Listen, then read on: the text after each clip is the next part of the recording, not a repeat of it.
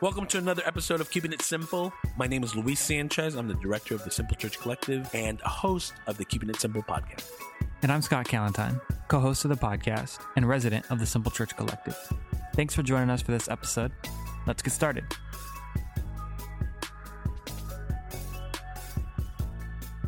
Hey, welcome back to another episode of Keeping It Simple. We got my co host here, Hey, it's Luis. Welcome, welcome. And we have an awesome guest with us today. His name is Colton Mio. Colton, say what's up to the people. What's up? Thanks for having me. Hey, it's good to have you, man. So let's just get started with telling our listeners a little bit about yourself. Um, who who are you, and what do you do? And just tell us a little bit about maybe your faith journey and what you're doing now in the greater Seattle area. Okay. Well, who who am I? That's a big question. That's uh that's maybe for another time. But where I come from, I'm from Phoenix, Arizona, which I think you guys know that. Uh, from a little suburb outside of it called Mesa. Um, it's where all the suburban kids kind of go from Phoenix. So grew up there, was there for 19 years through high school. Grew up in like a an evangelical church. I thought it was non-denominational until I got to college, um, and I asked, and they said no, we were part of the Evangelical Free Church of America, the classic EF EFCA or whatever it was. Um, then lived in LA for about six years, doing my undergrad work at Biola University, and then stuck around did did a couple masters there, just because I loved debt. He said, did a couple. Uh, did a couple. It's because the first one was in preaching and I didn't like it, so I added a second one in pastoral counseling. Um, so after that, spent those six years there. Moved up here to Seattle. Been here for about three years now. Don't plan on moving, um, but who knows? I don't. I don't plan my life out as far as I used to. So I'll at least be here. I committed to five years when I moved here. Not not like any contract or anything. I just committed to five years because I think you need to live in a city for five years to really start meeting people, engaging with people, um, and doing life with them. So, our podcast is about, you know, uh, micro stuff, leadership development, and people on mission. Particularly this season, we're talking to pe- everyday people on mission. Um, tell us a little bit about what you're up to these days. But before you do that, tell us a little bit about what your experience was like in church growing up, and then how that has led to what you're doing today. Yeah, uh, it's a good question.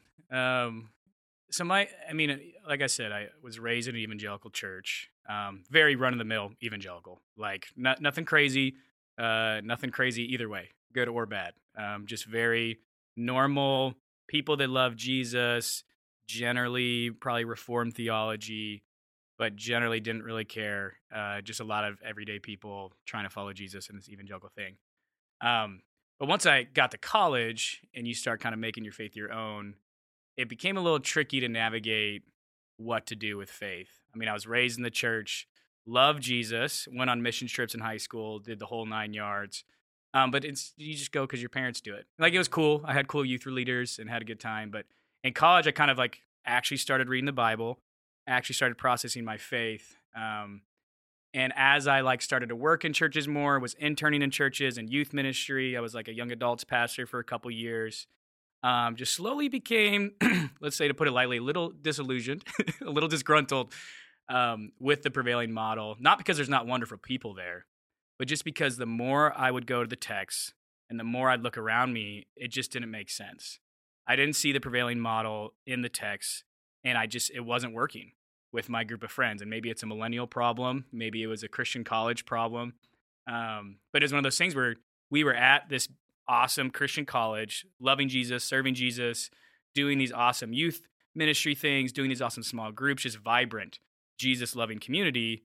And then we'd go leave college, go to churches, and basically be in parking lot duty. like we're we're leading people, discipling people on campus, and then we'd leave that. And the best spot they had for us was maybe you could stack chairs after the service. And so it kind of just felt like, man, what happened? Um, where where can I experience flourishing in my faith? Where can I experience growth in my faith? Where can I experience genuine connection in my faith? Um, and so that kind of slowly moved me towards the micro church model, t- simple church model, house church model. There's a, there's a lot of names. Um, and so started thinking about that. I, I, wrote some papers in seminary actually on that very thing. Um, one was on women in ministry in the church, but that kind of opened a whole can of worms uh, into just church structure in general and why why do we have the lead pastors like we do why do we run it like the ceo you know business whatever which that, that doesn't have to be bad but it's just the why why are we running it like the way we do? Is this has this how we've been doing church for 2000 years or is this a modern american equivalent? Um, and so that kind of i gave church one last shot like prevailing model church one last shot moving up here to seattle for about a year. Uh, tried to intern. Uh, it went well. Had had no beef had no problems but it was just like man, I just want to be with outsiders. And I felt like the prevailing model was more geared towards insiders, which insiders need Jesus too. Uh, people who have kids and want to send them to the children's program and go to their service and have their coffee, they need Jesus just as much as I do. Um, but I'm just more interested in churches that are more geared to those who wouldn't step foot in a pew. Like what would never sit down in a pew because they get anxiety or they feel unwelcome or they're too smelly to show up or too addicted to show up or too broken to show up or have too many questions that won't be answered in a pew. And so that's kind of generally why I entered into the micro church space. I mean, one of my one of my favorite things about you, Colton, and I've known Colton maybe about a year. I got a random phone call from you one day. like, it's like I'm like, I don't even know how you got my number. You know, it's like the Lord works in mysterious ways. Luis. It's like random phone call, like, hey man, I heard you're doing some micro stuff in the area. I've been interning at this local church.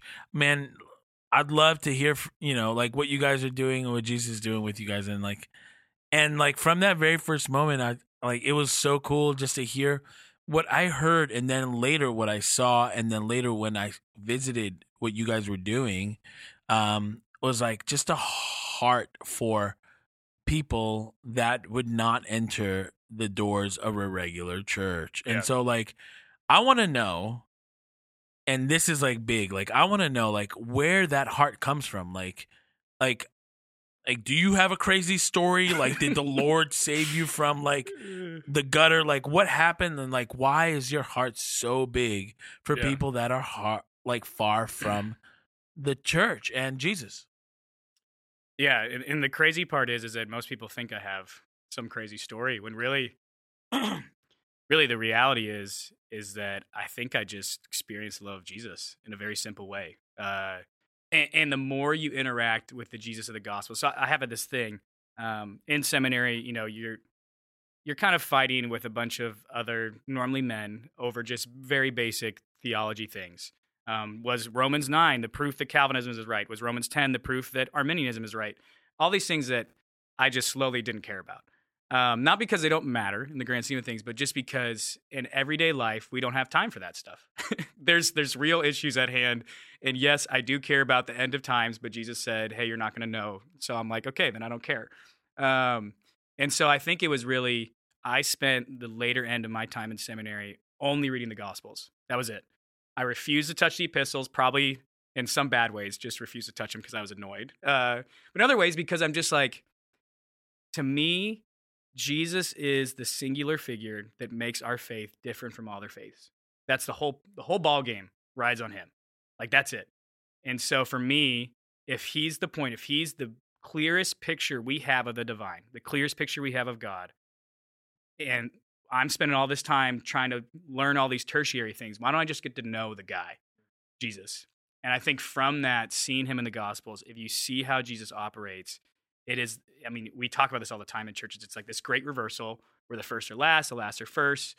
Um, insiders are outsiders outsiders are insiders. Those who think they get it actually don't get it and those who know they don't fully get it are the ones that get it.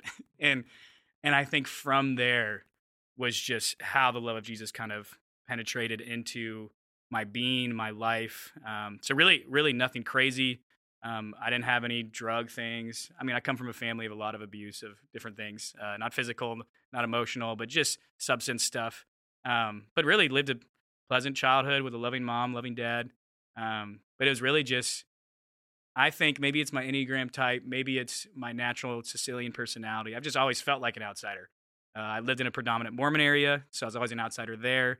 Um, so I just always felt like the outside looking in, but not in like a radical way. It was just like, nah, I kind of go against the grain. And that drew you towards people that were on the margins and people yeah. that were not necessarily going to go to a regular mm-hmm. style church. Well, first it drew me to Jesus. and then I realized, wow, Jesus has this mission for all the outsiders, not just me. And so that was the start. It was I experienced Jesus' love to me as an outsider in a Mormon community, in a outsider community, and then from there, as I've become more of a leader, more of a driver, I'm like, okay, let's go find other people that don't want to fit in in church church spaces. So when we talk about this, uh, like Jesus, mission, and ecclesiology, like your your like, you know, for lack of a better term, Jesus Jesusology should lead to your missiology, mhm. you know, um, and not the other way around, right? Like your, and then and then your ecclesiology. So I think when you start at that place of Jesus, then it goes to the place of mission. Like how do we, and then and then you eventually end up like, hey, these people are not going to go to a regular, you know, Sunday morning type deal. Like how do we reach those folks? And I feel Mhm. like in, in in many ways you're kind of doing that. yeah, trying to. let's let's sit on that idea. Uh, the, the people who are not gonna attend the predominant church structure. How how you mentioned some experience in college, um, but now moving up here. How Mhm. long have you been pursuing micro stuff? And then the people that you're trying to reach or you are reaching, how's that going? and what are maybe some successes and some difficulties in that and, and reaching these people that you do think um, jesus is trying to reach through you Yeah. Yeah, it's a good question. Um, so like our little micro church house church, we don't have a name um, because we're in Seattle and putting church on anything is a hindrance to most people. Um, so we don't have a name. But generally we're called the Greenwood Brunch. It's like our neighborhood plus brunch. so we've been meeting now for almost two years. Um, we started in like late March, early April of 2021. Um, and so we've been doing that for about a year and a half how's it going that's a good question because how do you how do you evaluate people? If i was running a normal prevailing model church it'd be a lot easier because i could gauge the amount of numbers we have the amount of you know butts and seats the amount of tithing that comes in but we don't have a building we don't have a budget we don't have salaries. The only thing we have is each other we have people. Um, and so yeah how's it going? Uh, i love people still uh, haven't been burnt out on people but to answer your question of like what, what are some of the successes or what are some of the failures to maybe f- put in a different light, the, the best parts and the worst parts of micro church, of simple church, is the people. They're the best part and they're the worst part. And I don't I don't say the worst part because I think people are terrible, but because that's the only thing we have. All we have is people. So therefore, the only thing that can be the best and worst is people. It can't be the building is the worst part, or the budget, or the the Sunday morning meeting that we have before service. i mean you could have bad food i guess you know that could be like no, we got some yeah. good cooks up here. Right. Seattle's kind of a snob foodie foodie place, so uh, you can't you can't have uh, poor poor food. Um, so I'd say in terms of the people, the best part about micro church, simple church, house church, again, whatever you want to call it, um, is just getting to hear stories. Um, we have, I mean, we're up here in Seattle. Most people have probably listened that are listening to this podcast have probably either heard of or listened to the Mars Hill podcast. And there's just so much church hurt up here and so much distrust. Um, I mean, generally as a society, we're moving towards more distrust against organizations. Um, I don't know if that's a good thing or a bad thing, but it is what it is. And so there's a lot of hurt, a lot of pain, and, and quite frankly, probably a lot of abuse and manipulation. And so people are very wary of religious things, of religious services, of religious language. And so, in a sense, I've had to de Christianize my language, not de Christianize my faith, but de Christianize my language to allow these people to see Jesus for the beauty that he is rather than the distortion that they were taught. And so, the best part is seeing that happen is when someone comes with a lot of pain who hasn't been to church in two years and comes to our little brunch thing. And, you know, we have a, a couple I'm thinking of that have been there for about a year, year and a half, and now moved away to, to a place a little outside of Seattle. So they can't really join our gatherings anymore. And they're thinking about going back to prevailing model, which I'm personally like, I don't care for that. But for them, I'm like, man, that's cool because a year and a half ago, you couldn't step foot in that building. Um, I wish you were still with us and I wish you still lived in the neighborhood.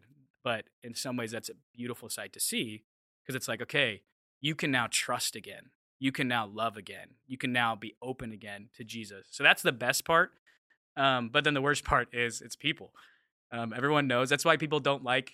Uh, they're scared of microchurch. I think their scared of stepping down from their pedestal of preaching or teaching of they're pastor type, or they're scared of the the possibility of having to be bivocational or co-vocational, which we can talk about that. Um, but I think they're also scared of do I have the chops to sit with people in the trenches and do life? It's much easier to yell at them from a stage, all the awesome things I have to say, but to actually to live with them day by day and see that they don't listen to what you say half the time. They don't care about what you say half the time. And most of the time, they're just there for a meal. so I think the people are a hard part. And, and I mean, you guys know this, and I can share this on the podcast. We had a, a member of our, our simple church in the last, about a year ago, uh, commit suicide. And so, you know, that is something that's super hard for our group to go through and super tough for our group to go through. And he was a close friend of mine from college. Um, but he was the classic classic case of someone who was a Christian, got hurt by the church, had a lot of questions, left the faith, was gone for a couple years, and through our brunch, like from day one was there and was slowly starting to make strides towards Jesus again. But with the the kind of doubting Thomas of like, man, I just don't know if I can say 100% this thing's real. I don't know if I can say 100% that I believe in this, but you know what? I'm going to show up. I'm going to try to follow Jesus. I'm going to try to do what he's saying. Um, and he, he eventually succumbed to his fight with mental health. But yeah, I think those are the tough times um, because people's stories aren't always on a redemption arc. Human history is on a redemption arc, and I think we're heading towards a redemption arc. But our stories aren't always clean cut. Of the you know you go down the trenches and you come back out to glory. That's just not always how it goes. And so a lot of the times, simple church is sitting with people while they cry, sitting with people while they're hurting, sitting with people while they're dying, and other times it's sitting with people while they're laughing, sitting with people while um, they're crying tears of joy, sitting with people while they're seeing the birth of their, their baby child. And you got to be a part of the whole process up into that. So it's just, it's the complex, beautiful, messy, tragic, yet redemptive nature of humanity that makes microchurch so beautiful. And I don't think I'd have all the experiences that I have right now if I was still preaching from a stage and still in a leadership position because I'd be unattainable. Um, I'd be inaccessible for most of my people. So that's kind of what we've been up to. Um, we're still figuring things out. We just finished going through the book of Matthew, and so we're probably going to start Genesis in the new year. Uh, I don't really know why. It's just that's just what the people voted. we kind of do like democracy. You always start in the beginning, right? Yeah. Well, we kind of skipped it. We started in the New Testament beginning. Now we're going to the Old Testament beginning. So we we're still we're still figuring things out. Um, we've lost people. Literally, we've lost people to different churches. We've lost people to the faith entirely, but we've also gained people it is just a beautiful organic thing that's still being built, still being written. Um, so it's beautiful. I love I love where we're at. I would not change a thing, even with the last year of hardship, losing losing the good buddy in our group. Um, still would would not want to be in any other place. And to me, this is kind of my last thought. And you guys can take us somewhere else if we want to go somewhere else. But to me, I was kind of reflecting the other day, and I'm like, man, what a beauty and an honor that for my buddy, I kind of got to be his pastor for the last couple months of his life. Like a dude, wasn't planning on getting emotional, but a dude that just didn't fit in at church, that questions weren't answered, that story wasn't listened to, that's pain wasn't heard. And for some reason, this weird little brunch group we had, he trusted enough to show up. And we got to walk with him in the last few messy months of his life. Um, and yeah, I wouldn't have had if I was still at my old church. He would have never shown up. He couldn't. He couldn't step foot in that building, but he could step foot in my living room. And I think that is the beauty of what we do.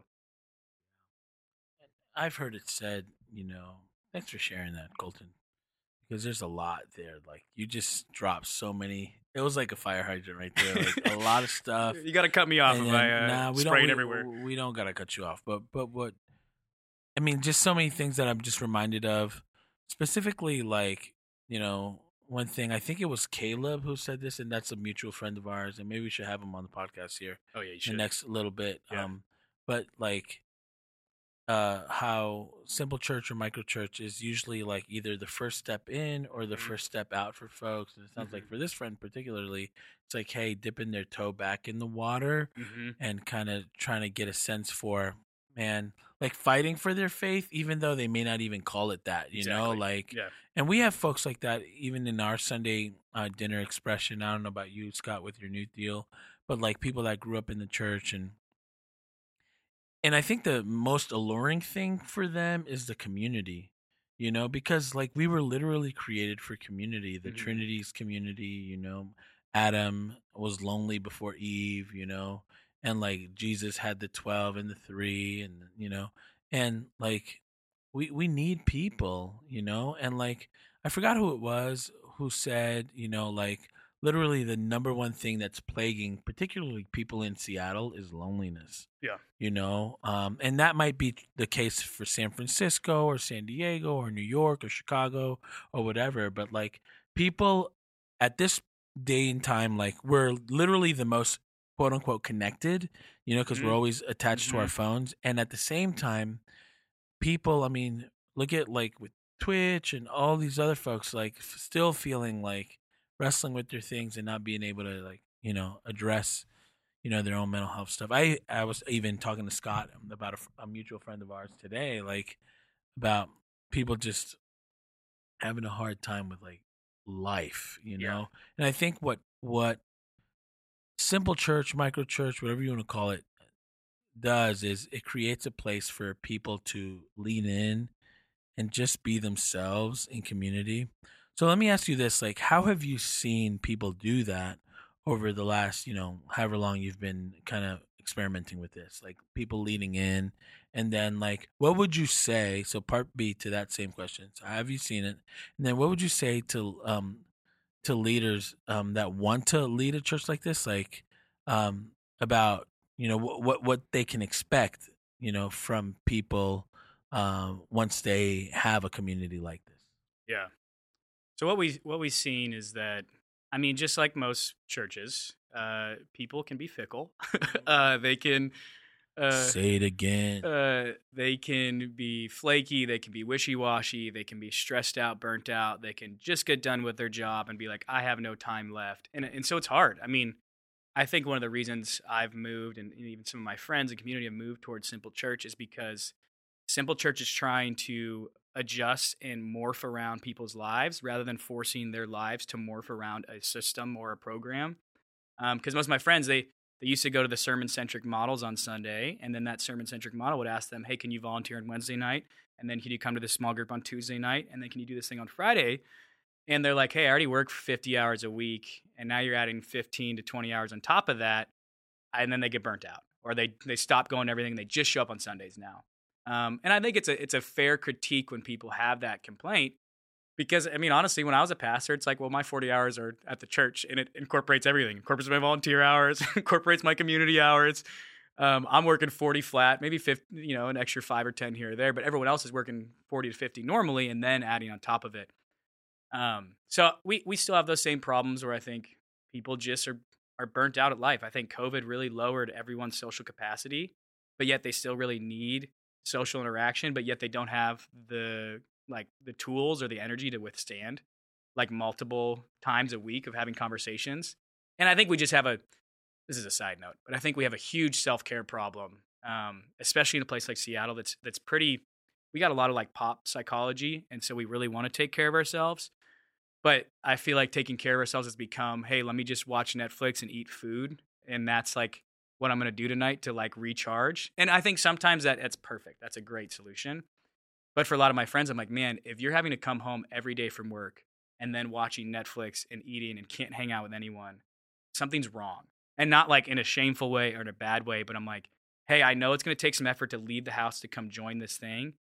But I hope that when you leave this thing, you'll leave with a little bit more energy and kick in your step than if you did. But it's that it's that trade off, getting people who are on empty to give even more to make that decision to leave their home and come to the group. They have to go into a deficit in hopes that they come to a positive at the end of it. So they'd rather just stay at neutral and just stay there. So I think with our group, we face that same problem. But the beauty is, and this is how I think people are really engaging, is that we then maximize the few hours we get. so normally, you know, it'd be a two hours on Sunday and you you just have a sermon and worship for an hour and a half of that and maybe a 20 minute chit chat in the lobby before or after. Where for us, it is an hour and a half of talking to one another, engaging. Um, so I think I've really seen people engage in that way, and that's been really good for them because I'm not asking them to come listen to a sermon and then go to a small group. Like the whole thing is engagement. Um, but two, when people become family, and especially with our group when we live in a neighborhood, probably 80% of our group lives in a three mile radius of one another. Um, it makes it so much easier when someone's doing something on a Tuesday night and invites you. I can like literally walk to half of the people in my church's like homes. we just had a Friday night like Advent communion dinner that I just walked to. It's a five minute walk. Um, but if that was 20 minutes away, I probably wouldn't have gone because I was tired from the long week. But knowing it was five minutes away, it's like, okay. So I think that is where simple churches have not an edge because it's not a competition, the church is unified, but have something different where the hope is that it's more neighborhood based. So you're not driving 35 minutes for social engagement because when that when you're exhausted at a night, you're not going to drive that 35 minutes. So I would say I've seen people press in in those ways. Um, but it's it's it's it's humans. We have all the same problems that anyone else does. I'd say if you're a leader, and this is more where I have more clear thoughts on, to be honest. Again, I I think simple churches are exactly where leader types need to be. Um, we were we were joking before recording about which leader I identify with the most, and I jokingly said Mark Driscoll. Um, I knew we were gonna say it. um, which you know, he, he's probably an Enneagram 8. I'm an Enneagram 8. If you care about the Enneagram, I swear it's not witchcraft, um, although it is a little bit, a little bit. Oh, yeah, it, it is a little bit. It is a little bit. Uh, it's not Just fully. kidding, it's not fully though. Um, but anyway, I saw in him my leadership style, which was push, push, push, challenge, challenge, challenge, drive, drive, drive, and I have a motor that's like longer and stronger than everyone else. But what you saw in Mark's story, at a bare minimum, no matter how you feel about Mars Hill and how you feel about Mark Driscoll, he got very lonely at the end, very isolated. And whether that was, you know, whether that was because people were betraying him or whether because he was abusive, whatever you want to look at it, I don't care. I have my own thoughts, but I'm not going to share them. Um, there's enough podcasts out there on it, so you don't need you don't need more of the fodder. But what Simple Church does is that it forces leaders to actually be seen. It forces your life to be on full display. It forces you to be held accountable, and it forces you to be just one of the group most of the time. I see a lot of simple churches that start with kind of, I, I kind of call it this way. Um, so just stick with me on my play on words.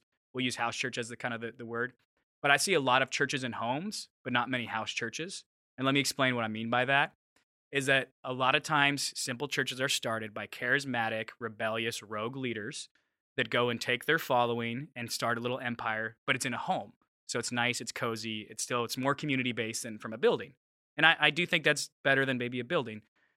But not many of them are doing house church, which to me, again, this is just semantics. But what I'm saying is, is that not many of them are changing the very definition of church. We're not just taking the program and procedures and sermons and leadership structure and bringing it into a home so it's more cozy. We're actually trying to change how we view one another, how we view leadership, and how we view the very mechanisms of the church to be more family, what a house is, to be more hospitable, to be more welcoming. So, what that means then as a leader, um, and this is good for my own story, when my buddy died in October, around November, um, I started developing PTSD because um, I was on the scene when he died. I was the one that found him. And so I started having panic attacks and flashbacks pretty much every five days for about a four month window. Um, which, if you've never had a panic attack, I don't wish anyone to ever have them. Uh, it was the first time I ever had one. But the beauty of the simple church we have is that since I was just one person in this family of believers, is that Sunday mornings was the one place in the whole week that I didn't have anxiety. I would have anxiety walking dogs. I have anxiety playing video games. I have anxiety doing puzzles because uh, that was something I had to do. I have anxiety literally having to do any single thing in that four month window. But the one place I didn't have it was on Sunday mornings when we got brunch. And I think the reason for that is that because for the first time in my life, I wasn't someone that was in charge and in control of every single person's spiritual health and well being, but I was just one person in a family. And in that family, a lot of times I lead, and a lot of times I'm driving that ship. But in the same way in a family, when I was struggling, the rest of the family was there and they led and they cared for me. Um, I have so many people in my house church that I just literally ran to mid panic attack and just had a panic attack in their presence. Um, and so I think for leaders, man, I think you got to be ready to be seen. And I, quite frankly, just don't think a lot of leaders are ready to be seen. Um, and so there's a part of me that for a lot of them, I'm like, hey, maybe let's start making baby steps while you're still in a prevailing model. Cause I think you're going to run too quickly or enforce bad habits into this beautiful little family that we're starting in a simple church. Cause again, a lot of people want to take their pedestal and their platform and just go take their empire from the building into a home. And to me, I'm like, I'd rather you just stay in the building. if you're going to come to Simple Church, if you're going to come to this, uh, I want you to be willing to lay down your power, lay down your hierarchy, lay down your gifts, lay down your skills, and to be a person, a member, a part of this beautiful, broken, messy, redemptive family. Um, and so, yeah, it's really worth it. But this has been the hardest year of my life and the most beautiful year of my life because I've been the most seen, but also the most held. Um, and I think that's that's the beautiful part of what we're doing. You were talking about the leader. Um, I want to pause there and just sit on that for a 2nd Mm-hmm. Is you know the person who wants to start the simple church or uh, the person who's in the prevailing model, like that's what they know, that's what they've grown up with, and maybe they're seeing some shifts in the church or in the culture, or um, maybe let's just stay in the American sphere for a second. Mm-hmm. What would you say to the person as a leader, whether maybe they're a seminary student or they're in some kind of training program or they're looking to join something or they're a, a current pastor for 15 years and they're, they're looking at what's happening in their church like I Mhm. might have to make some changes with staff or how I structure. I might have to become bivocational or whatever Mhm. to get in the healthy place where then they can then actually lead their people well, whether it's 20 people or 200 or Mhm. 2,000. What are some of those steps you think the leader should be taking to, to get in that healthy place so that they can be amongst the flock and be one of and not be this Mm-hmm. thing on a pedestal? And when they do make a mistake from the pedestal, it's Mhm. crippling. Mm-hmm. Yeah. Well, Scott, you ask the question I think a lot of you leaders are asking themselves right now. Give me the answer, man. Uh, well, that, that's the problem. I don't. I don't know if I have an answer for one, and two, if I did have an answer, it is way too complicated and unique to each person that it'd be hard to give. I'd have to hear your story, because I think the biggest thing a lot of leaders haven't done is story work. I know everyone in podcasts are like, you need to go to therapy, which is I believe in therapy. It's great. Um, and I've been in it, still in it. uh, it's been one of the greatest helps of my life. But more than that, to get away from like the therapy taboo that leaders are scared of or wary of, I'm like, you need to do story work. Because most of us in leadership, it, we can't just simply say it was a divine calling. I think God does divinely call us, and I think He works with our stories. But I guarantee in every leader, there's a part of their story that chose leadership because they needed it. Um, and maybe that's because they needed approval. Maybe that's because they needed affirmation. Maybe that's because they needed power and control. That's me. um, I don't. I don't care if you approve of me or you affirm me, but you you better respect me. It's kind of my philosophy. Uh, again, not my healthy philosophy, but um, the reason of how I initially got into positions of leadership. And we're kind of we got to realize that the systems at bay are at place in America right now are kind of creating a system that is unsustainable for leaders. Um, you have these leadership gurus at the top, which some of them have great things to say, some of them are okay. Um, and then they they appoint the next range. I was one of those people where it's like, oh, you're the next, you're the next leader. Um, whether that was with Acts 29, I had some leaders from there say you're the next leader, but then I became uh, a person that believes women can be pastors, and then I wasn't wasn't allowed to be there anymore. But whatever it was, I was always one of those kids. It's like, oh, you're a leader, you got the stuff. But really, what they were seeing in me was that I had a compensation in my character because I was picked on as a kid. Like they saw courage and confidence as leadership skills when really those are rooted in weakness and insecurity and pain. And so I think for Y'all need to follow this man on his socials right now. Is all I gotta say. Uh, we could talk about that at the end. Uh, but uh, again, and that's I think people haven't done story work to realize, oh, I'm in, I'm not just in positions of leadership for godly reasons alone.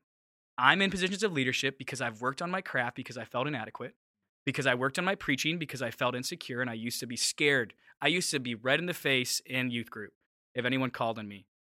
And I think we just need to focus more on why am I here? What's my motivation for leading? Am I like gifted in leadership because God has truly gifted me, which I think God works in story and in brokenness, so that's probably true in everything. But is it also because I was a scared little kid, or I was a hurt little kid, or I was an abused little kid, and this is my coping mechanism is that I've flocked to positions of leadership so that I can be safe. But really it's it's kind of this trap. And so to answer your question, Scott, which really isn't an answer, is that I think to start the journey towards health, leaders need to Uh, sorry, the image made me laugh. But this, this is what I literally do. Uh, you need to strip down, butt naked, and look at yourself in the mirror emotionally, not necessarily physically. Um, look at yourself in the mirror and talk to God about it, like legit. Uh, because I think we are so scared of why we are actually here and where our strengths come from, and we're so scared of people finding out that we stay hiding, that we go into even more hierarchical positions so that I can be alone and I have no accountability and no trust. Um, and so, yeah, I, I just think you are in positions of leadership partially because of God, partially because of your story, and partially because of every human's innate need to be in power over. Um, doesn't mean all leadership positions are bad, but it just means you need to be aware of that and monitor that as you take steps towards health. I mean, I think you touch on a specific type of person that leads or finds their way to leadership in a micro space. You know, like every single person I think that I've found um, or that's connected or reached out or have said, "Hey, we'd love to lead a thing," or I have like countless stories of like like the not the right leader, you know, that Mhm. wanted to lead a thing. It's like put us on your website. You're Yeah. like, chill, be like we basically Pause. don't know you yet. Like, what are you doing? Like, you know, like it's because of those things that you just mentioned, you know, Yeah. and so Well, and, and and and to give them credit in their heart of hearts and what they're aware of, it's it's honest, it's Yeah. sincere. They're not they're not being malicious. sure, And that's not what I'm saying. I think even in your best of intentions, Yeah. there's your story lurking. Um, and that's just like you're saying. I that's why I'm like, whenever people come to me like, oh, I want to start a simple church, I'm going to lead one. My first thought is, why don't you come just be a person Right. first? Just come be someone who's loved by Jesus, and then we can talk about if you can lead for Jesus. so many layers to this and like I love it. I love that we're doing this in person too, Colton. Love that you're here with us. Like and then there's like inner work stuff happening. There's like, you know, like personality stuff that is happening. There's like calling stuff that is happening. And like this is the kind of stuff that we've been trying to get at for a really long time. And I think that um in you, Colton, I think that it kind of like there's a convergence of all of those things and then there's pain, right? Like Mhm, the the pain a lot of times is what forces us to kind of do some of that digging mhm. you know like hey what is all of this stuff actually and where's this coming from and and so sometimes the lord does things through pain that only pain can do you know Mhm. and it's like I wish although, we could. I wish we could learn in other come on. that's and that's But- what I'm getting can't. at, and that's what I'm getting at, you know, and and then I think some of the leaders that want to lead um, have skirted some of that pain, or have Mhm. like either like you know shoved it under a rug, or like have not, you know. But man, I'm so grateful for you. I want to kind of just kind of change gears a little Let's bit. do it. You ha- have recently joined the collective. Mhm. Um, first of all, like your hands are in like four different, if I can count right, like simple churches, micro churches, house churches, kind of things. Um, one that you, uh, you know, help provide leadership to, one that came out of that, one that you, you know, are loosely attached to with Colton, uh, with uh, Caleb rather, Mhm. and then the one that you know uh, recently came under the collective with the pickleball, basketball, like physical Yeah, activity, yeah. simple church. So. Yeah. Um, tell us about, um, you know, a your philosophy of like simple churches, and then b like how that recently that last one has come about, um, Mhm. and then kind of you know you know how that integrates into you know your your everyday life. Yeah. Uh, first off, I don't know if I have a philosophy of simple churches, but that's a good question. I mean, I, I have philosophies. I just, I think, You haven't written a paper on it yet, dude? well, I technically have, but uh, not in the last three years. Um, so it could mean nothing. I could completely You disagree. did mention that paper when you called. I know, me. but I, there's a good chance I completely disagree with myself now. So who knows what I wrote? Um, that's that's what I've found. I, I keep tabs on myself and receipts on myself so that I can come back and be like, wow, what an idiot. Um, but in a very kind way, because growth. Um, so I'd say I'd say my philosophy of simple churches, for me personally, I don't think I would never claim this is the philosophy of church nor the philosophy of simple churches. But I'd say for me personally, I've told people uh, within my little simple churches is that my whole hope for simple church is to cater to the outsider. That is the number one goal, my only goal. And sometimes I probably go too far where I neglect those that are kind of insiders and that are already kind of following Jesus and that are comfortable with singing songs and praying prayers. But for me, if I'm leading something, uh, which I don't want to do very often, but when I am leading something, I'm going to cater my language. I'm going to de Christianize my verbiage. I'm going to de Christianize my tone, even. I'm going to make sure I'm not using certain emotional manipulation tools that I learned in seminary. Um, because the people I'm catering towards is the people who say, maybe think in their hearts, God's given up on me, or have said in their hearts, I've given up on God, or who have said, I still like Jesus, but I think the church hates me. I think Christians hate me, and I don't fit in. Um, and so those that's my philosophy is to be with those people and to meet to cater simple church around them rather than around those who are already comfortable who are already in their seats. So that that's kind of my base philosophy. And it looks like you gotta you gotta well, follow. I mean, I've been to one of your things, and like your your heart is actually for the outside, but I don't know that you, at least at the things that I've been, uh, I've heard you like, I don't know that you de-Christianize them as much as you de-churchify them. sure, sure, you sure, know, sure. because like Yeah. you really still point people to Jesus. Oh yeah. but it's like you're trying to like get rid of like the churchy kind of hurt things that Yeah. things that might move people away from God. No, I'm I'm glad you you brought that up because and that's that's good. I mean, again, being who I am as a person, I say things very strongly and very definitively, but I don't always mean it that way. I've noticed this about myself. Um, but that is one of the but things. that's one of my favorite things about you. I know, but is the- that you're cognizant of that, like outsiders and people that like Yeah, yeah, how yeah. how they may perceive like the thing. you know? Yeah. But I think sometimes when I explain to people my philosophy about that, they think I'm trying to water down the faith. And I'm like, no, no, no, no, no, no. Uh, I was at a bar with some friends um, and some like other simple church kind of people, some non simple church people. And we kind of got in a little debate about are you watering down the faith by how you do things? Because, you know, I'll, I'll sometimes refer to God as a divine, or I'll sometimes meet people where they're at and the spirituality they have and seek, you know, very Acts 17 Paul of, hey, I see you guys follow an unknown God. Hey, Seattleites, I see you love justice. I see you love peace. Let me tell you about someone who's got that, not like a BS, you know, Christian pastor way, where it's like just stringing everything to Jesus. And meet these people like, well, aren't you watering down the faith? Like, you know, and I, I'm just like, I, and I, I look them right in the eyes. I'm not going to say this in the podcast, but I looked them right in the eyes and I say, no, no, no, no. I effing love Jesus. Like, love him to my core. Um, it is not a watering down. It's not because I'm okay with people living their lives without the love of Jesus, but it's mostly just because there's all these barriers and hindrances that the church has created. Uh, at least the American white evangelical church has created. I don't want to just say church because the church is largely in the global south now. It's not in America.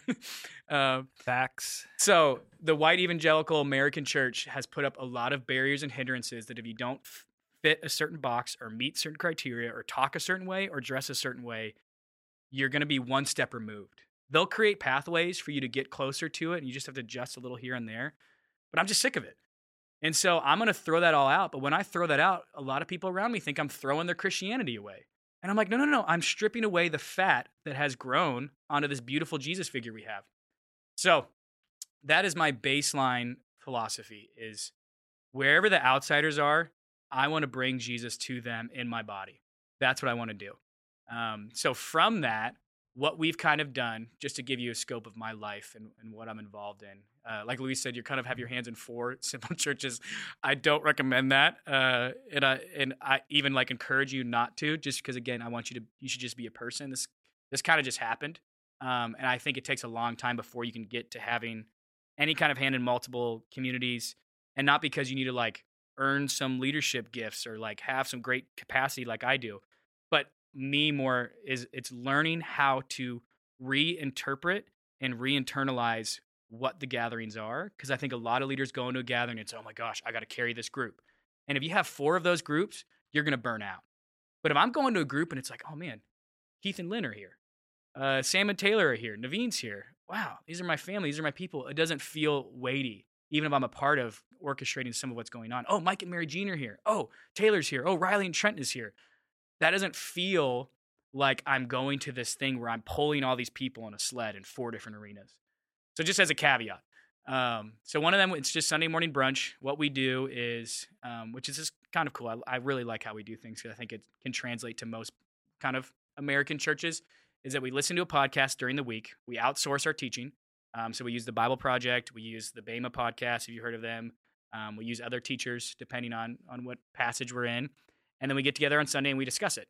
And sometimes it's every week, sometimes it's every other week. And the opposite weeks, we do like relational things. We go to parks and hang out and talk, or we go on like a meditative prayer walk, whatever. Um, so that's one thing we do. And I love that because when we outsource the teacher, when we get together to discuss it, no one's biting their lip or biting their tongue, worried that they're going to step on the toes of who just taught. I don't know if you guys have ever preached a sermon and gone to a small group after. No one wants to talk about it in front of you uh, because they're scared. You're the expert. I know less than you, and I don't want to wrestle in front of you because Luis already has all the answers. So when Tim Mackie has all the answers, when we come together, we can wrestle. And if we disagree with Tim Mackie, he's not in the room. And so it kind of opens up the space that we take the expert out of it. We're all co equals and we can discuss it. So I love that about our Sunday gathering. I've started kind of with some other people this every other night, Tuesday night, or every other week, Tuesday night gathering. Um, again, we don't call it church, and most of them would probably hate it if they listen to this or be referred to it as simple church. Uh, that one is is very much almost. There's about 15 of us. Every single one of those people was either a high level volunteer or on church staff, and probably every single one of those people does not fully identify with being a Christian anymore, and they're all 30s and younger. Um, so this is a group where it is a lot of pain, a lot of hurt, a lot of questions. Um, and so we just sit and we we don't even know what we're doing yet. We've only been meeting for four months. Um, we're still trying to figure it out. But I've already seen where it's it's kind of like an AA meeting. Uh, one of the the girls in our group, she called it um, uh, Christians Anonymous because it's a bunch of people that would never tell if they were at a pub and you asked if they were a Christian, they'd look you in the eye and say no. But if you asked what they believe in, they'd say, well, Jesus is still pretty cool. so it's kind of this unique group. So I would consider that another simple church. I would never call it that because I don't want to put language on people. But functionally, I've talked to some of them like, you guys realize like we are we're doing what church is, right? We're meeting together, we're talking about Jesus, we're breaking bread together. Like we're literally Acts 2 church. It just doesn't feel like it because we're not in a building in a pew. So that's the second one. Um, the third one is is not really that I lead at all, but it's just a buddy that I'm connected with named Caleb. They've been doing house church uh, for about six years, um, and just have helped out sometimes teach there or lead there, and literally just be a friend. Um, and then the fourth one that's just kind of recently started, which again, people might not call it church or might not call it ever, is just right here at the church we're meeting in right now um, to talk on this podcast. I've started kind of a pickleball basketball church just to create a space for recreation to see if relationships can develop not with an agenda where it's like, hey, come play basketball, and once you're done, come listen to a 15 minute sermon that I'm going to give. But literally, hey, you just had a, a, baby with your girlfriend. I know times are hard. I know you're lonely. Come play ball for an hour and a half. Be with guys that care about you, all care about you, um, and slowly build friendships that way. Um, so that one, again, almost none of these I call church. Almost none of these I would ever put that title on it. But it's just places where church is happening. Because um, again, I think people want to put church in this box of church is something I go to, church is something I do, when for me, church is something you are. So no matter where I go, if I go with anyone who's, you know, under the lordship of Jesus, church is happening. If us three right now, this is church happening for me. If we go get donuts and share life, which we've done before, church is happening. Uh, if I go play basketball with some friends, because eh, Jesus loves recreation, Jesus loves play, church is happening. Um, if it's Sunday brunch and we're literally talking about Jesus, church is happening. uh, but again, I just think people have siloed out their spirituality to a Sunday morning block of two hours, and they've lost the identity of church. And church has become, you know, the, the question we ask, hey, where do you go to church? And I know people have ramped and riffed off that before, but literally that question doesn't make any sense to me anymore. I, I don't know how I could go to something that I am or something that I'm a part of. Um, so that that's kind of the four things we're doing. Who knows if all those will stay? I'm totally comfortable with failure, and if those things fizzle out. Um, but that that's kind of what we've been up to out here.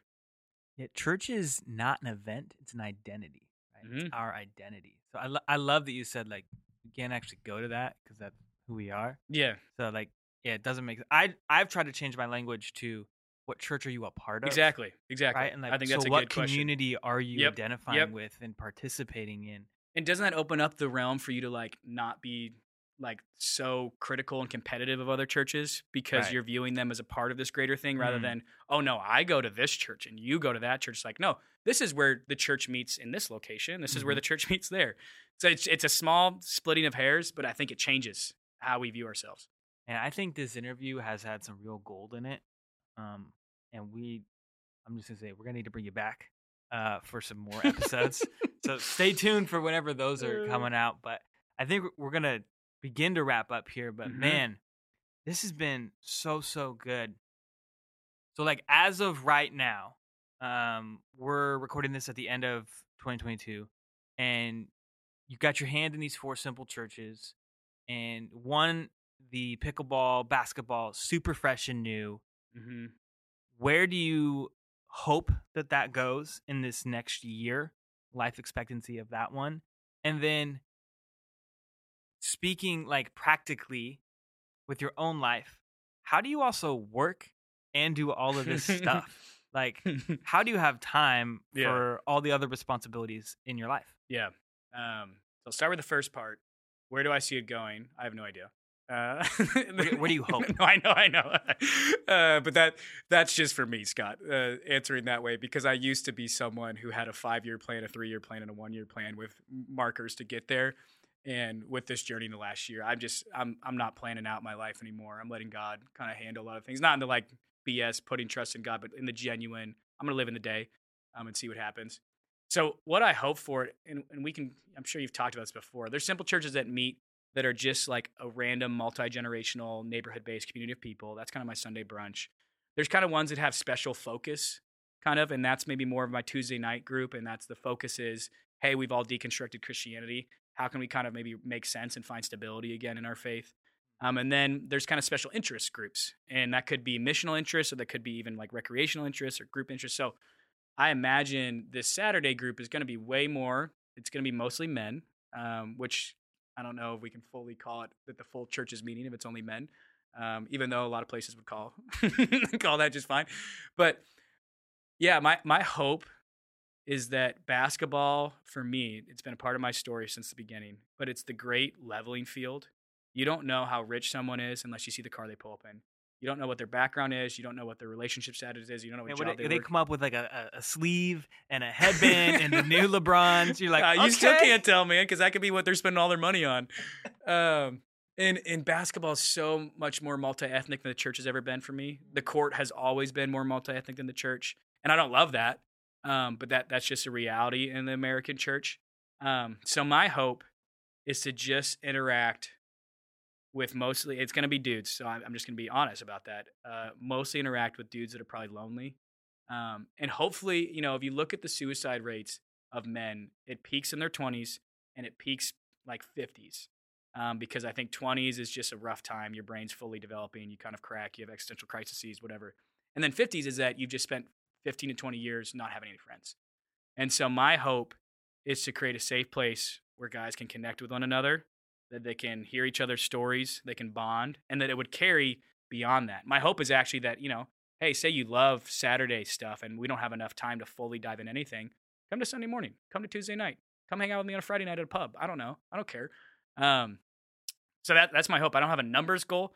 Don't have any kind of metrics other than I hope guys that are generally not good at connecting just face to face, but need a task to do together. That's generally how men need to connect.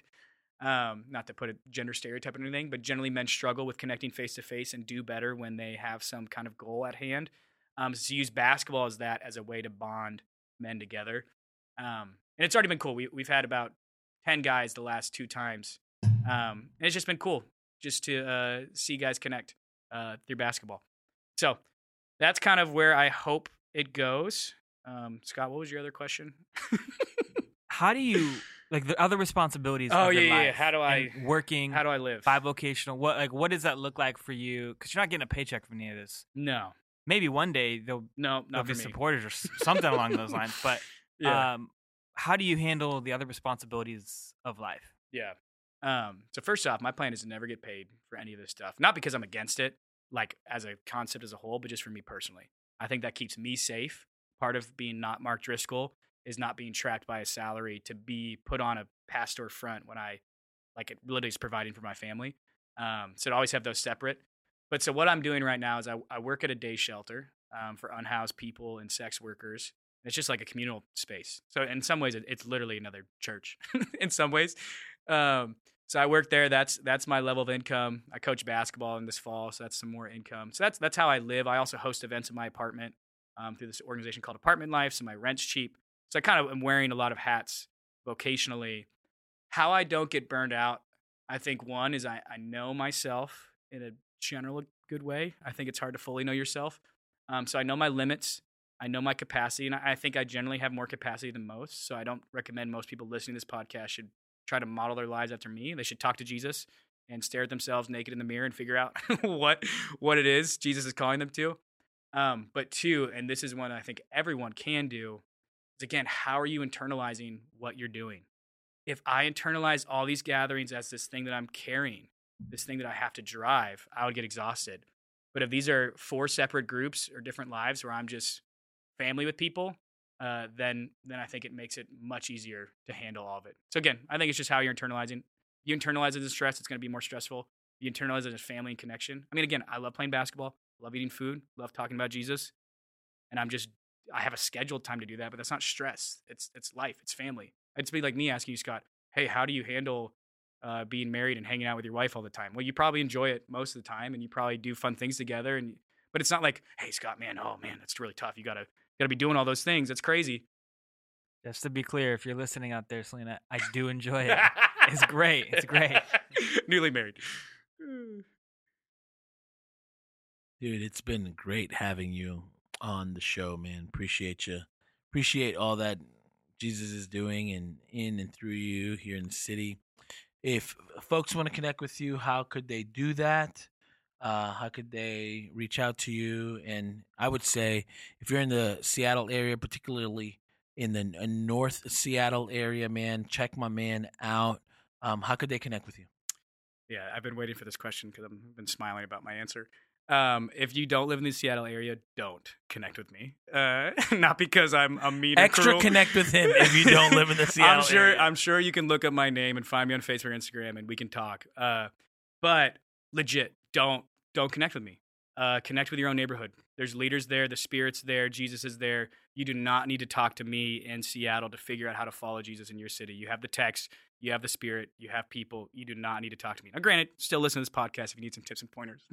but uh, I, I, just really much of like I only want to be have an influence in my neighborhood. Um, so if you live in the Seattle area, if you're in North Seattle, um, we can put my email in the in the show notes, and you can reach out to me. and We can talk. But for real, I mean that. Like I have enough on my plate. I'm not trying to be a world leader. Uh, I just want to love Greenwood, the neighborhood. Uh, it's like a little three mile little neighborhood. So don't reach out to me. Reach out to someone in your neighborhood. Start your own simple church together. Spam this man. this is what I want to say. I will. I will put man. it in my spam box, and I'll never read it.